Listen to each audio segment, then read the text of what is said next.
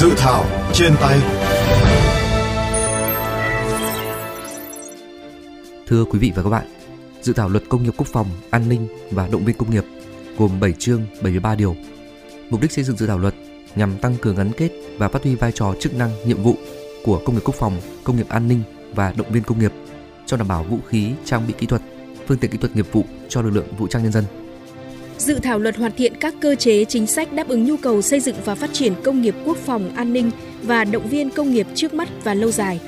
Trong đó tập trung nguồn vốn cho đầu tư, nghiên cứu phát triển vũ khí trang bị kỹ thuật, phương tiện kỹ thuật nghiệp vụ công nghệ cao, công nghệ lưỡng dụng và huy động các thành phần kinh tế, doanh nghiệp ngoài lực lượng vũ trang nhân dân có tiềm lực về tài chính, khoa học công nghệ, tham gia đầu tư phát triển công nghiệp quốc phòng, an ninh và thực hiện nhiệm vụ động viên công nghiệp.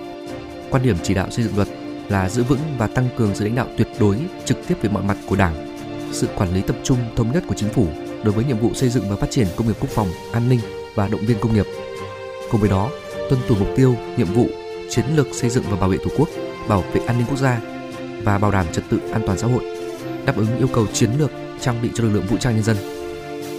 Nội dung cơ bản của dự thảo luật tập trung vào 5 chính sách nổi bật đã được Chính phủ Quốc hội thông qua, gồm chính sách phát triển công nghiệp quốc phòng, công nghiệp an ninh theo hướng lưỡng dụng, đảm bảo sự tham gia của các doanh nghiệp, tổ chức cá nhân trong hoạt động công nghiệp quốc phòng, công nghiệp an ninh. Hoàn thiện sắp xếp đổi mới hệ thống tổ chức công nghiệp quốc phòng, công nghiệp an ninh, thúc đẩy hoạt động khoa học và công nghệ phục vụ phát triển công nghiệp quốc phòng, công nghiệp an ninh, huy động nguồn lực cho phát triển công nghiệp quốc phòng, công nghiệp an ninh và đảm bảo hiệu quả hoạt động động viên công nghiệp. Dự thảo luật công nghiệp quốc phòng, an ninh và động viên công nghiệp dự kiến sẽ trình Quốc hội tiếp tục xem xét vào năm 2024.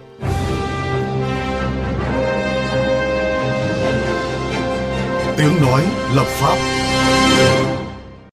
Thưa quý vị, vì sao cần thiết phải xây dựng dự thảo luật công nghiệp quốc phòng an ninh và động viên công nghiệp trong thời điểm hiện nay? Phóng viên VOV Giao thông đã có cuộc trao đổi với Thiếu tướng Trần Đức Thuận, Ủy viên Thường trực Ủy ban Quốc phòng an ninh của Quốc hội về nội dung này. Thưa ông, à, xin ông cho biết về sự cần thiết ban hành dự thảo luật công nghiệp quốc phòng an ninh và động viên công nghiệp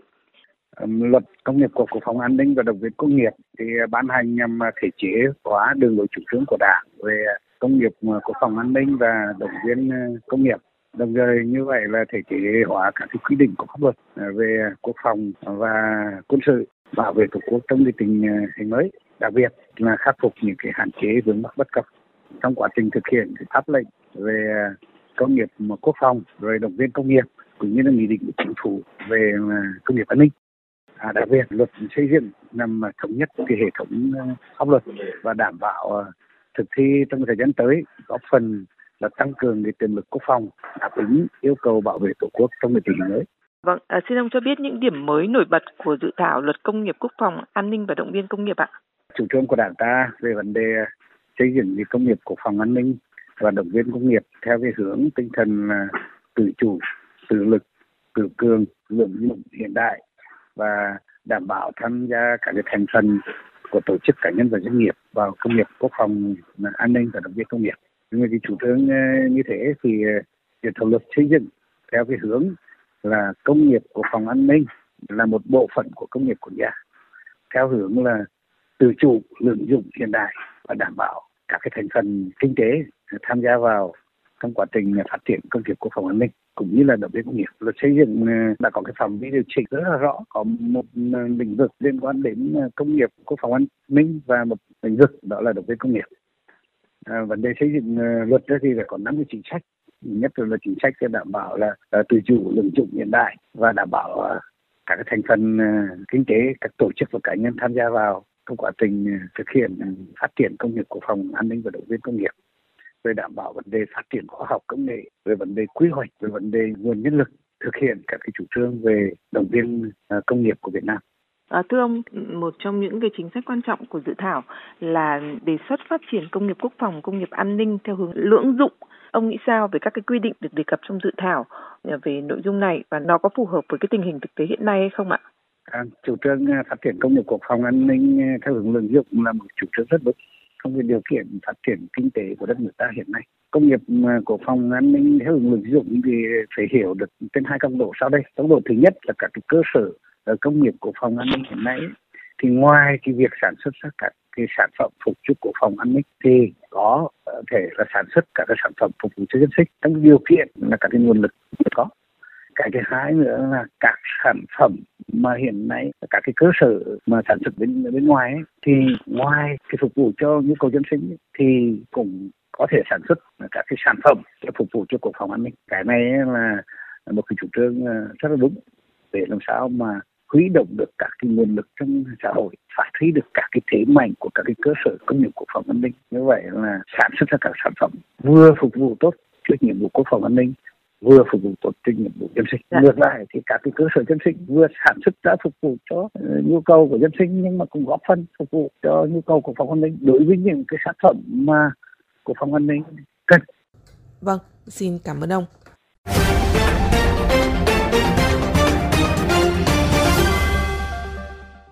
Thưa quý vị, với chủ trương phát triển công nghiệp lưỡng dụng, các cơ sở công nghiệp quốc phòng và các cơ sở công nghiệp dân sinh sẽ có thêm những cơ hội như thế nào trong thời gian tới? Phóng viên Hải Hà đã có cuộc trao đổi với ông Đặng Ngọc Nghĩa, nguyên Ủy viên Thường trực Ủy ban Quốc phòng An ninh của Quốc hội về nội dung này. Thưa ông, hiện nay các cái cơ sở công nghiệp quốc phòng an ninh trong cái hoạt động sản xuất các trang thiết bị ngành quốc phòng vẫn còn dư thừa năng lực sản xuất. Vậy thì với những cái quy định mới tại dự thảo luật này có tạo cái điều kiện như thế nào cho các cái cơ sở công nghiệp có thể là tham gia sản xuất những cái sản phẩm mà nằm ngoài cái việc phục vụ của cho lực lượng vũ trang ạ? Hiện nay các cái doanh nghiệp hay nói cách khác, mà trong cái từ của quân sự là các cái nhà máy Z của công nghiệp quốc phòng kể cả quy mô, kể cả trang bị và đặc biệt là đội ngũ, rất là hùng hậu. Công nghiệp quốc phòng của chúng ta phát triển rất sớm. Hồi xưa rồi chúng ta gọi là quân giới là ra đời từ năm 1951 thì mà hiện nay thì cái bộ máy rất là đồng bộ. Trong hai khóa làm nhiệm vụ quốc hội cũng gọi doanh dịp đi một loạt nhà máy của không quân. Người ta có thể là tháo rời ra các loại máy bay chiến đấu hiện đại hiện nay. Chúng tôi có đặt vấn đề đối với các loại máy bay dân dụng ví dụ như Airbus 320, 321 hoặc là Boeing à, 777 vân vân. Thì ờ, nhà máy này chúng ta có làm được không? Thì các cái đồng chí giám đốc và đội ngũ chuyên gia và nhân viên người ta bảo làm được được. Nhưng hiện nay thì rất vướng về cơ chế. Hoặc là chúng tôi đi vào một số các cái nhà máy Z có thể làm một số cái trang bị của công nghiệp dân sinh. Nhưng mà hiện nay là cái cơ chế nó chưa rõ vì nó vướng vào luật doanh nghiệp. Các cái ờ, luật về tài chính ngân sách, rồi vướng vào các cái luật khác nó rất là ảnh hưởng. Thì do vậy đối với cái luật này thì làm sao đó là chúng ta xác định các cái doanh nghiệp về công nghiệp quốc phòng thì vừa đảm nhiệm được nhiệm vụ chính trị của mình là duy tu, bảo dưỡng và sản xuất các cái loại vũ khí để phục vụ cho quân đội và phục vụ cho công an, nhưng mà vừa như phải nghiên cứu để cùng phối hợp sản xuất các cái trang bị, các cái công nghiệp dân sinh. Ví dụ như là máy bay, ô tô, rồi các cái công cụ nông nghiệp, công nghiệp vân vân. Một cái nội dung nữa thì hiện nay đang vướng về các cái chế độ tiền lương, chế độ phụ cấp, rồi các đảm bảo khác theo cái quy định hiện hành và cái hạch toán hiện nay là nó chưa có một cái luật nào quy định. Thì do vậy hiện nay nếu luật này mà đề ra làm thế nào mà xác định đối với các cái nhà máy hoặc là các cái doanh nghiệp công nghiệp quốc phòng an ninh này phải xác định rõ đây là một cái doanh nghiệp đặc thù và phải có một cơ chế riêng đối với các doanh nghiệp này. Thì cái luật này à, tôi cũng đã nghiên cứu về dự thảo thì đề cập chưa rõ cái nội dung này. Và nếu mà đề cập rõ thì nó sẽ vướng vào cái luật doanh nghiệp vướng vào cái luật tài chính ngân sách. Để cho vậy cái này á thì cơ quan soạn thảo của nghiên cứu này. À, nếu mà đưa vào cái luật này á cần nghiên cứu về, về sửa một đồng bộ của hệ thống pháp luật hay không? Thưa ông nếu mà dự thảo luật này được thông qua thì theo ông là ờ, những cái đối tượng nào sẽ chịu cái tác động trực tiếp từ cái ờ, luật này ạ vâng. ngoài ra thì anh có cái ý kiến ờ, bổ sung gì khác không ạ trong các cái uh, trong cái dự thảo luật này ạ thứ nhất là ừ, nếu mà luật này ra thì bộ quốc phòng và bộ công an sẽ tham mưu cho chính phủ phải có những cái lộ trình để mà chúng ta có những cái đề án những cái kế hoạch và và có những cái cơ chế chế tài để thấy được cái, cái vai trò vị trí của các động viên công nghiệp này chúng ta chuẩn bị trong thời bình. Khi có chiến tranh xảy ra thì chúng ta lắp ráp vào đó và chúng ta đảm bảo được là cái vận hành của kinh tế thời chiến. Cái thứ hai nữa, làm thế nào mà, tức là các cái nhà máy của các cái tổng cục công nghiệp quốc phòng là chúng ta có một cái cơ chế để vừa làm nhiệm vụ quốc phòng, vừa làm nhiệm vụ kinh tế, tức là công nghiệp quốc phòng lưỡng dụng. Theo quan điểm của tôi một loạt các cái chế độ ưu đại đặc biệt là xác định cái mô hình tổ chức của công nghiệp quốc phòng hiện nay như thế nào? Tức là mô hình có thể thành lập tổ hợp công nghiệp quốc phòng hay không?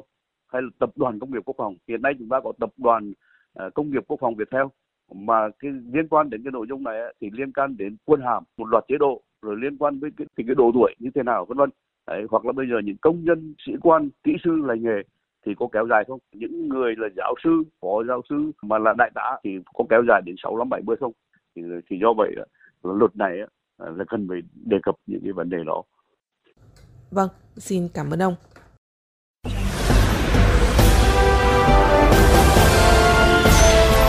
Góc công dân. Thưa quý vị và các bạn, các cơ sở công nghiệp quốc phòng có hệ thống trang thiết bị máy móc đồng bộ hùng hậu, năng suất lớn nhưng do quy định của luật hiện tại nên chưa được phê duyệt tham gia các hoạt động sản xuất, sản phẩm dân sinh do thiếu các cơ chế đặc thù. Các cơ sở công nghiệp dân sinh có những tiềm năng lợi thế về phát triển công nghệ thông tin, hóa chất điện tử nhưng chưa thể tham gia sản xuất cho lực lượng vũ trang vì chưa có đủ hành lang pháp lý. Những quy định mới của dự luật công nghiệp quốc phòng an ninh và động viên công nghiệp sẽ khắc phục những bất cập trên tạo điều kiện huy động các nguồn lực để phát triển công nghiệp quốc phòng ra sao. Quý vị và các bạn có ý kiến gì về các quy định mới của dự luật công nghiệp quốc phòng an ninh và động viên công nghiệp? Nếu được ban hành, các quy định mới của dự thảo luật có tháo gỡ được những khó khăn vướng mắc hiện nay của các cơ sở công nghiệp quốc phòng an ninh hay không? Mời các bạn cùng chia sẻ ý kiến đóng góp cho dự thảo nghị định qua hotline 024 37 919191 qua fanpage VOV Giao thông hoặc có thể góp ý trực tiếp trên cổng thông tin điện tử của Bộ Quốc phòng. Đừng quên đón nghe và tương tác với dự thảo trên tay khung giờ FM 91 chiều thứ hai, thứ tư và thứ bảy hàng tuần trên kênh VOV Giao thông, website vovgiao thông.vn hoặc các nền tảng podcast dành cho di động. Chương trình dự thảo trên tay ngày hôm nay cũng xin được khép lại tại đây. Cảm ơn các bạn đã quan tâm theo dõi.